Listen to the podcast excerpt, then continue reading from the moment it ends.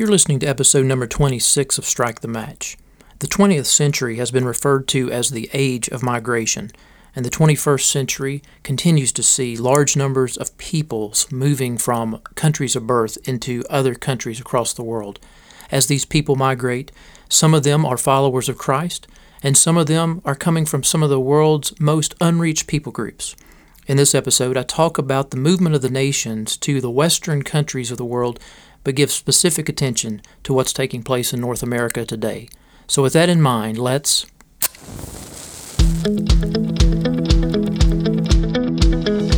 Welcome to Strike the Match with pastor and missiologist Dr. J.D. Payne. Strike the Match is a podcast that addresses matters related to missions, innovation, and leadership.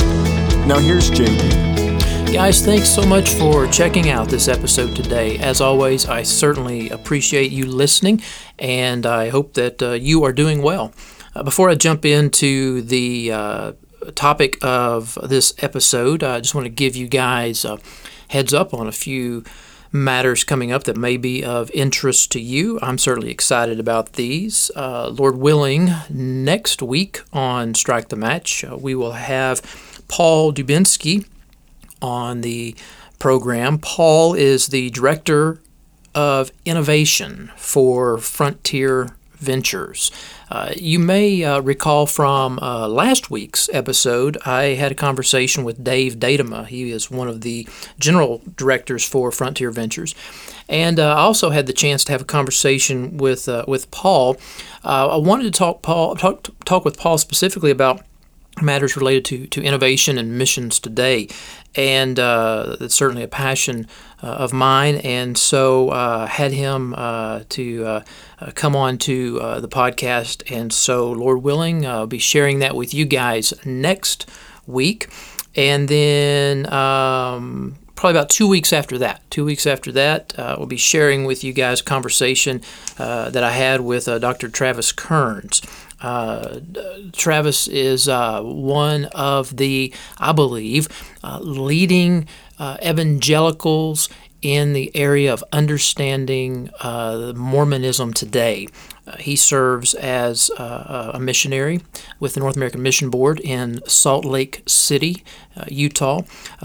Travis has done extensive uh, research uh, in the area of Mormonism. He has been a professor uh, teaching on issues related to Christian worldview and apologetics. He uh, is, like I said, presently living uh, in Utah and is engaged in disciple making and church planting activities there. And so we had a had a fascinating conversation uh, for a future episode. And so you will want to make certain that you keep up with what is being put out here on Strike the Match I think you will really enjoy uh, hearing from that conversation with Travis as well. So, Lord willing, in uh, next week, Paul will be on the program, and then uh, two weeks after that, Travis uh, should be uh, on the the program as well. Uh, let's see what else is going on. Well, right now uh, we are approaching Labor Day weekend. And so uh, here in the States, obviously, that means uh, an extra uh, day for uh, time off. And obviously, uh, places across uh, the country are having Labor Day sales. And of course, I have to have to chime into that as well. Actually, I'm giving you guys a heads up on my book that just came out. that you guys have heard me talk about before, To the Edge Reflections on Kingdom Leadership, Mission, and Innovation is uh, that book is actually going to be uh, for Labor Day, Labor Day sale. It's going to be 35% off. However, you have to get a coupon code uh, in order to take advantage of that discount through CreateSpace. Uh, it it's uh, to my knowledge that will be the cheapest that you can find the book anywhere right now in uh, its hardback uh, or paperback uh, version. Um, Amazon, Barnes Noble, uh, regardless. And so, Lord willing, this Monday it will be 35% off. And so, stay stay in touch with me through Twitter or or check out the blog jdpayne.org and uh, you'll find the coupon code there uh, for this coming Monday, Labor Day, September 1st, 2015. Uh, so if you are listening to that, uh, this recording sometime uh, after that, there's a good chance that that coupon will have expired. Uh, if you are uh, in the States, particularly uh, around the Midwest, at the end of December, December uh, the 27th through the 31st. December 27th through the 31st in St. Louis, Missouri, is the large student missions gathering known as Urbana. Uh, I plan to be there and uh, plan to be speaking uh, on the topic of unreached people groups in North America and church planting today. And so, uh, if you're not uh, participating in Urbana, uh, in uh, December of this year, I would encourage you to uh, to register and be a part of of that event. You can go online, check out their website, Urbana. I think it's urbana.org, if I'm not mistaken. But uh, the uh, event will be December the 27th through the 31st, 2015. And uh, if you show up, hey, track me down. Say hello. Say that you are a listener. I always enjoy having a chance to meet people that I've been listening to to strike the match, and so um, it's always even better to meet them. Uh, you know, if they don't have knives in their hands and you know rotten tomatoes that they're throwing at me. So yeah, if you're at Urbana the end of uh, this December, come by and, and say hello. Would love to talk to you, and uh, maybe I'll I'll uh, uh, have you in a, in a session where I'm speaking. Uh, that kind of brings me to the topic of the episode today the issue of, of unreached people groups North America and church planting. And so uh, you guys have heard me uh, on Strike the Match uh, make reference to unreached people groups in the West, unreached people groups in North America. Uh, I did uh, did an episode uh, with um, with with a representative from Global Gates out of New York, talking about reaching unreached people groups in the United States. but I, I've I've never done a podcast exclusively on what I'm speaking about today. Uh, I've, I've done conferences on this, but but I've never never done a podcast episode on Strike the Match related to this topic as, as I'm speaking on it today, and so uh, felt like it would be be a, an appropriate time to to go ahead and share this information with you. So let's just go ahead and jump in and um, kind of go from there. Um, the the present and these numbers are always shifting, but but uh, but an idea of kind of what's going on in the world today. Uh, the present number, present reality, is that about three percent of the world's population. That's that's about 232 million people. About three percent of the world's population presently live outside uh, of uh, the individual's countries of birth. So we're looking at about 3% of the people on the move, if you will. Uh, if that number was actually a country, a single country, that would be the fifth largest country in the world. As I mentioned in the intro, uh, the 20th century has been referred to as the age of migration. Uh, there's an excellent uh, book written by some, from a sociological perspective, titled that the age of migration, uh, the the size, the waves, the numbers of people that are living, moving um, outside of their countries of birth uh, in the 20th century was massive, and the numbers continue to be massive in in the 21st century. You know, as followers of Christ, uh, I, we we need to to think rightly about this reality in our world and there are different angles that we can can approach uh, this particular issue of international migration from. Uh, I'm going to specifically approach it from uh, a perspective that really comes out of Acts chapter 17, verses 26 and verse 27. So when we begin to to to look at what the scriptures uh, have to say has to say about migration, I mean, there's a there's a lot of information on migration in the Bible. Uh, in fact, I, I write about this in, in my book, Strangers Next Door. But I don't have time to, to unpack all of that in this episode. So I want to take us to Mars Hill. I want us to go to, to Paul's encounter with the with the Athenians, with the Epicureans, with the Stoic philosophers there uh, at Mars Hill in Athens uh, on on that missionary journey. Uh, in in that message that he begins to speak to those people. He, you know, he begins that to the unknown, you know, you know talking about to the unknown God, and, and moves moves in the direction of Christ and the resurrection. But but couched in that message, there are really two verses that I think are really important for us in, in having having a right perspective on the movement of the nations and and really our response as followers of Christ.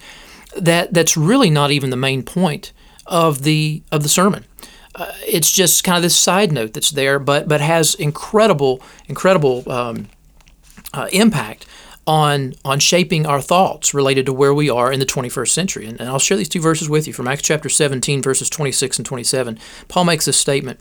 Um, he says, and he, talking about God, and he made from one man every nation of mankind to live on all the face of the earth, having determined allotted periods and the boundaries of their dwelling place, that they should seek God and perhaps feel their way toward him and find him. Yet he is actually not far from each one of us. Now, when we begin to look at these two passages of Scripture, in this message. Uh, we've got to recognize that obviously the purpose of, of Luke recording these two verses was not to teach us about migration. Uh, however, these two verses do reveal to us uh, basically what we see within within the heart of God, and and really the, the a practical result that comes out of out of that uh, matter when it comes to us as as His body of Christ. And and so, how does this passage begin? Well, Paul sets it up and, and, says, you know, God created from obviously Adam, from Adam and Eve, everyone, all peoples on, on the face of the earth, every nation of mankind. And, and not only is he is he sovereign and is he Lord over over their creation, over their existence, but he goes on to say that that that God is sovereign over the histories of the peoples of the world, and he's also sovereign over their habitations or where they will live, uh, having determined allotted periods and the boundaries of their dwelling place. In other words, God is sovereign over their creation, their, their origin, their beginning, but He's also sovereign over when they will live, when they will move, when they will have their being in Him, um, when they will exist, when they will function on the planet, and and also where, where they will live, where they will move, where they will have their existence. And and so we, we capture that in, in in this this text in verse 26. But then the practical reality really begins to unfold in, in verse 27 when we think about what it means to be on mission with God. And, and Paul reveals why God did all of this. And he basically says that he did all of this in verse 27 that they should seek him, that they should seek God, and perhaps feel their way toward him and find him, yet he is actually not far from each one of us. So, so if, if God has done this in, in His sovereignty, He's over creation, He's over people's histories, He's over their habitations, and He did it so that they might come to know Him, then we as His followers need to begin to ask the question. All right.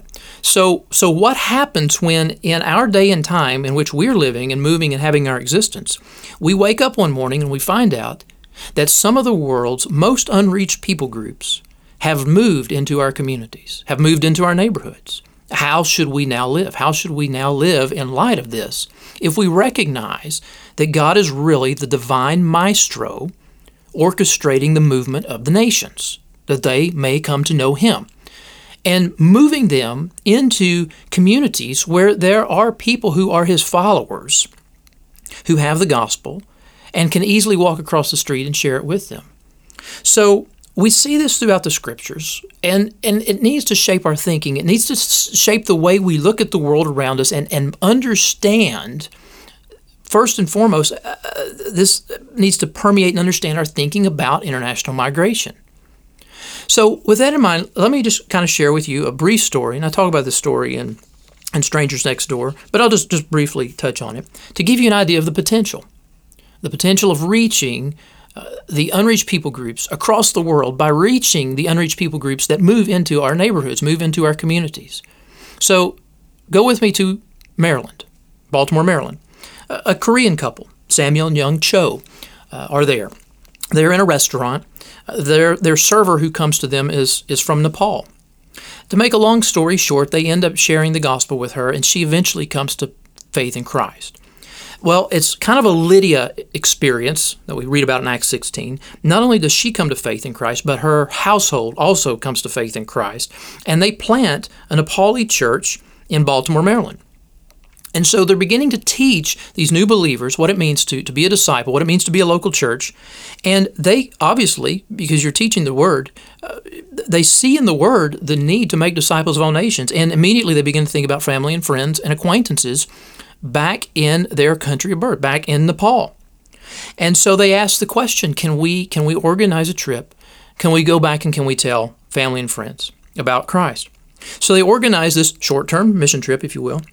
And on this first short-term mission trip, they end up seeing through the through the connections, through the social connections made from people living in Baltimore who used to live in Nepal, they end up seeing 200 people make a profession of faith in Christ and a church planted in Nepal. The church later, sometime after that, uh, organizes a second trip. They return. This time they go into Nepal, and this time they go into India. And on this trip, they go back and they see two more churches planted. And out of those two churches that are planted, they see 300 Nepalese make a profession of faith in Christ, 300 Bhutanese make a profession of faith in Christ, and 35 South Asian Indians make a profession of faith in Christ. And it all came about through the witness of this couple in Maryland to an unreached people group who moves to Maryland, and one of those members of that people group happens to be their server. So we see these things that are taking place in the world. Can we can we understand the potential that these social connections that continue on as, as people migrate, do we see the potential for the for the gospel to travel across these bridges, these connections that God keeps together as people move? Uh, when we begin to look at countries across the world and look at the number of international migrants, these numbers are from 2013. But the United States, for, for many, many years, has been the largest immigrant receiving nation in the world by far. We receive about 20% of the international population that's on the move, so to speak. Uh, to come in number two, you have to receive only about 6%, and that's the Russian Federation. So the distance between first place and second place on that list is massive. So in 2013, uh, the estimated number of international migrants in the United States was almost 46 million people. So countries with the largest numbers of international migrants 2013 listen to this united states russian federation germany saudi arabia uh, the uae united kingdom france canada australia and spain so just in that list did you did you hear the number of countries that we would traditionally recognize as western countries countries where there is a freedom to be able to walk across the street, a freedom to publicly share your faith with other people.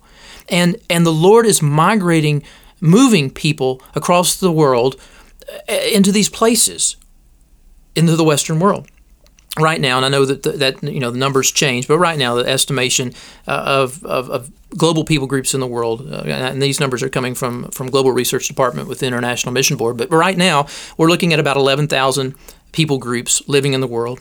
Uh, of the unreached people group population, we're looking at about 6,800 unreached people groups in the world, uh, and and then about 3,000. Uh, I think maybe a little bit less now, but about about 3,000 people groups in the world are considered unengaged, unreached, meaning that that not only are they unreached, but no, there's no evangelical church planting strategy that's actually being applied to that particular people group, and that's 3,000 of those of those that are out there.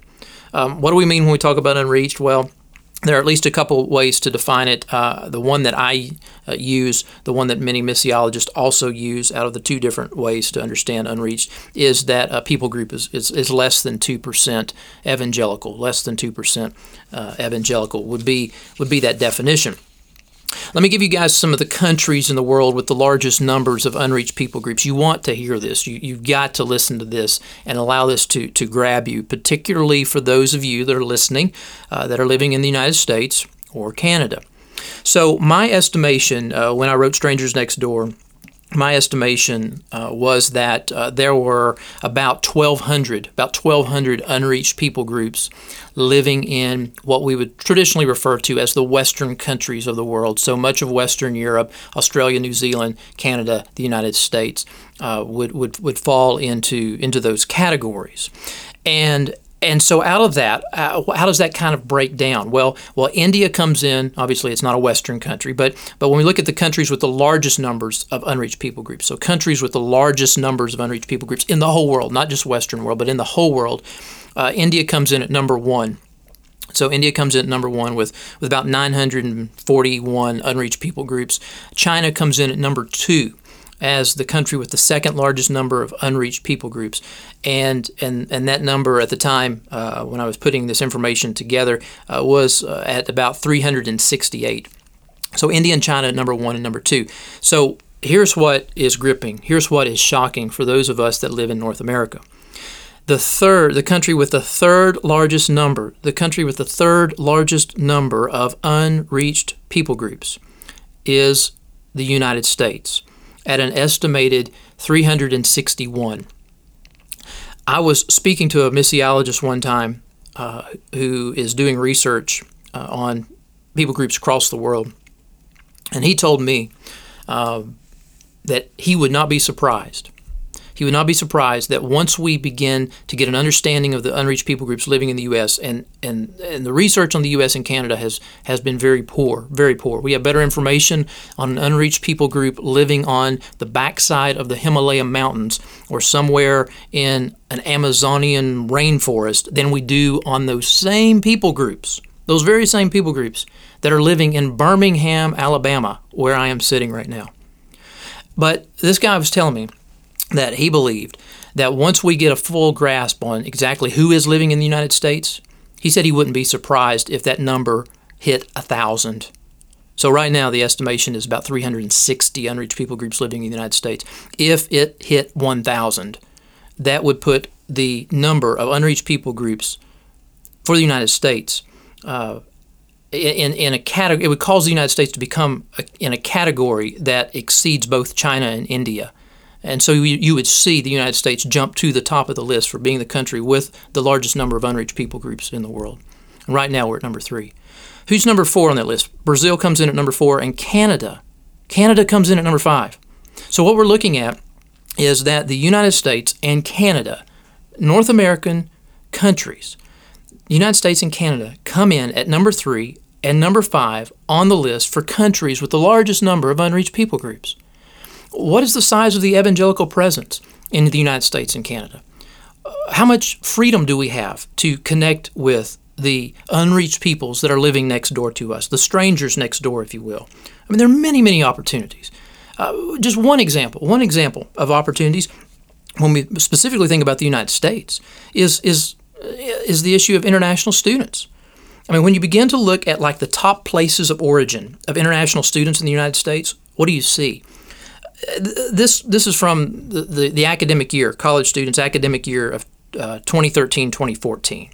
So, in the academic year 2013 2014, the country with the largest number of international students in the United States, by the way, the United, Stu- United States at that time had uh, about uh, 886,000 international students.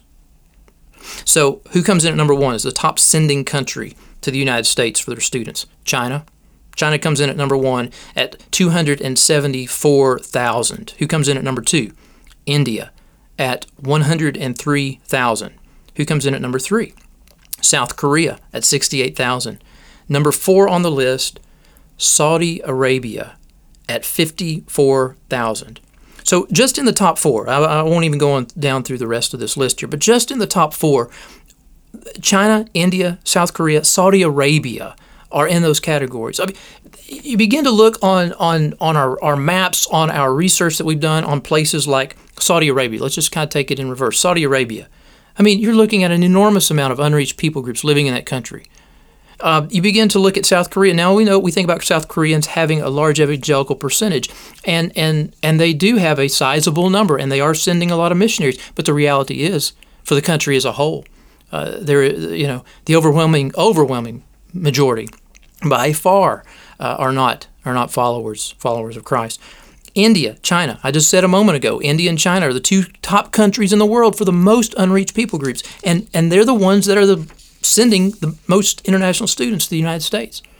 Uh, you know, opportunities are all around us. A friend of mine, uh, member of the Church of Brook Hills, uh, he shared with me a story one time. Speaking of, of Saudi students, he shared a story with me one time of how he met uh, some Saudi student students at a Starbucks here in Birmingham, Alabama, here in the deep South. And he developed this relationship with these guys. He began sharing the gospel with them. They talked about Islam. He talked about his faith in Christ. He challenged them to place their faith in Christ. They would drink coffee and tea at Starbucks, and then when Starbucks closed, they would go outside and sit. They played soccer together. They hung out together one of the guys finally told him, he said, Hey, if, um, if Jesus is really the way and the truth, then I want to follow him. And, and, and Gary, my, my friend, he said to him, he said, Do you understand what that would potentially mean for you once you return to your country? Because obviously it's, you know, it's, it's punishable by death, conversion in Saudi Arabia. And and this student said to him, he said, if Jesus is really the way and he's really he's really the truth, then I'm willing to die for him. This particular student ended up inviting my friend. Uh, he said, "Would you would you come with me and would you stay with me, uh, maybe for a week or two in a summer in the summer sometime, at my home in Saudi Arabia?" I mean, look at that opportunity! Amazing opportunity to be able to to not only reach people, minister to them here, but to be invited as an insider as an insider who knows that you're a follower of Christ and they completely disagree with you, to, to invite you as an insider into their home, into their context. I mean, it gives, it, it gives a, a, a new dimension to the possibility of short term missions and long term missions based on what we're doing here, based on what we're doing in a Western context.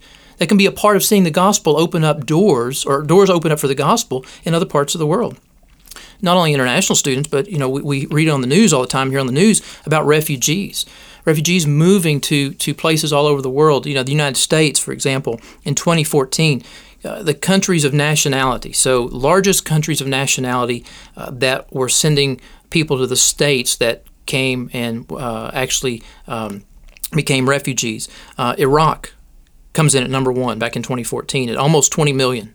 Burma at number two at 15 million. Somalia at, no, excuse me, forgive me. I, I, was, I was saying million, thousand. Excuse me. Let me start over. So in 2014, refugees arriving to the United States, Iraq, uh, almost 20,000, 20,000 Iraqis. Uh, Burma at 15,000, uh, 9,000 Somalis, uh, 8,000 people from Bhutan, and and the list list goes on. Again, people's uh, those countries, those nationalities, many of those the people coming out of those countries are not followers of Christ. They're representatives of unreached people groups.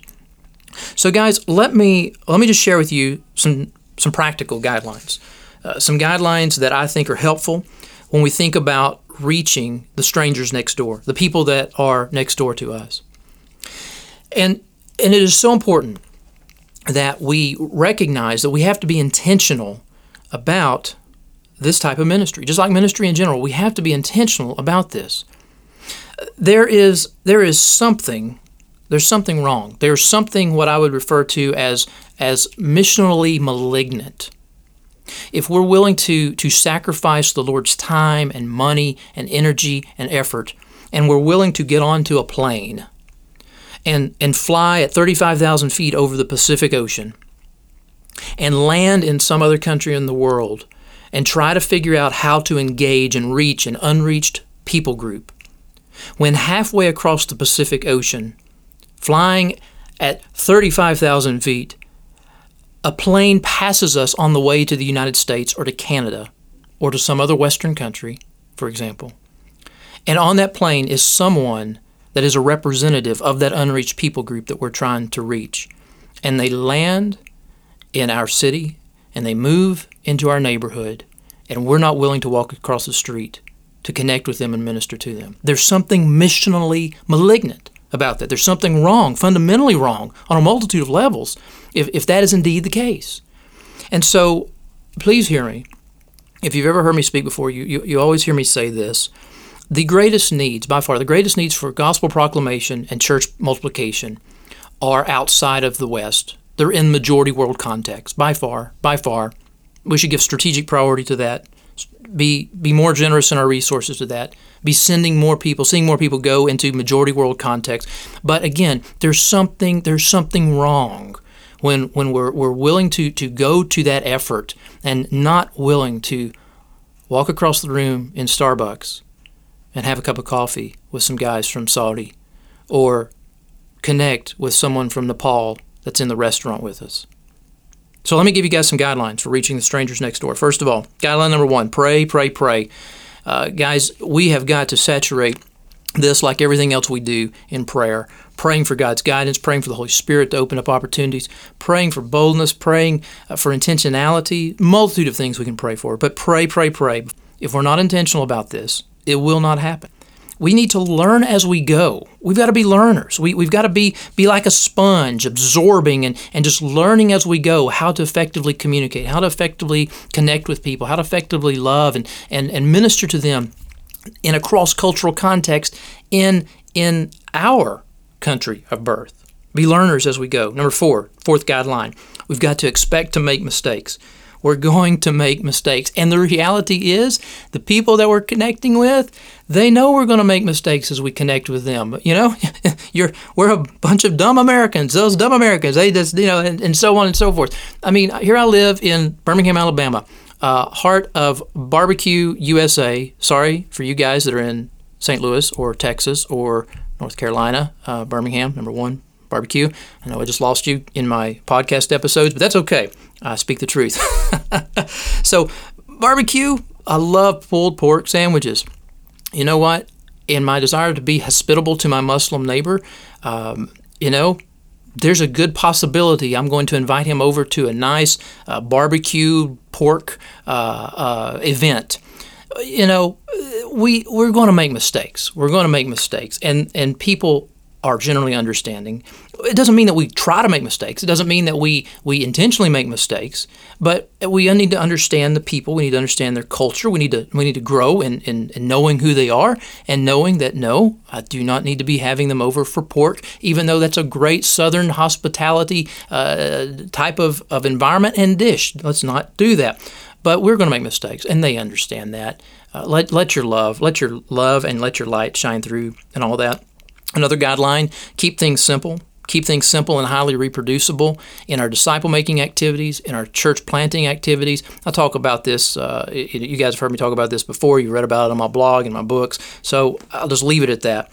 Uh, next thing is that we need to avoid paternalism. In other words, we've, we've got to recognize that we're not looking at these people, particularly after they come to faith, that we've got all the answers but we're really trying to teach them how to rely on the Holy Spirit, upon the Word of God, and one another uh, to, to make decisions based on their understanding of their culture and their context and their people.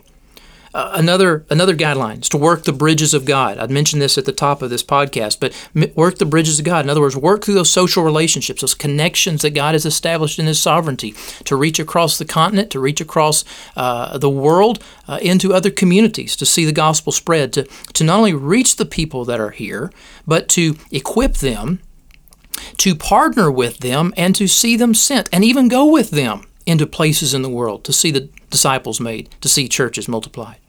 Another guideline is, is that we need to prioritize by receptivity. Now, this doesn't mean that we withhold the gospel from anyone, but it does mean that if we have someone who is asking the Philippian jailer question, What must I do to be, be saved? and someone who's saying, I don't ever want to hear from you on this topic again, well, God given wisdom and God given stewardship says, Go to that Philippian jailer unless for example, the Holy Spirit is saying, No, go to the one who says, I never want to hear from you again. But generally, the wisdom that God gives us is, is to move with those that, that are wanting to hear more, wanting to understand more about who this Jesus is. We've got to understand another guideline, understand cultural and generational differences. Different generations uh, are going to respond differently uh, than, than other generations. So, second, third generation, they're going to be different than first generation. There are cultural differences with different generations. Next, contextualize our methods. The issue of contextualization is just a, as a real of an issue in the West, in the United States, in Canada, as it is when we're in Asia, when we're in parts of Africa. Contextualization is still critical. And then finally, practice evangelism that results in new churches. Remember, guys, we are not uh, planting churches uh, by by shuffling the sheep around in the kingdom and seeing the, the saints moved around. Uh, we're, we're talking about an apostolic type of work among unreached people groups. And so we want to see disciples birthed uh, out of the harvest. We want to see churches planted out of the harvest, which means that we're wanting to see people come to faith through our proclamation of the gospel. And, and as we share that with them, they repent and place faith in Christ.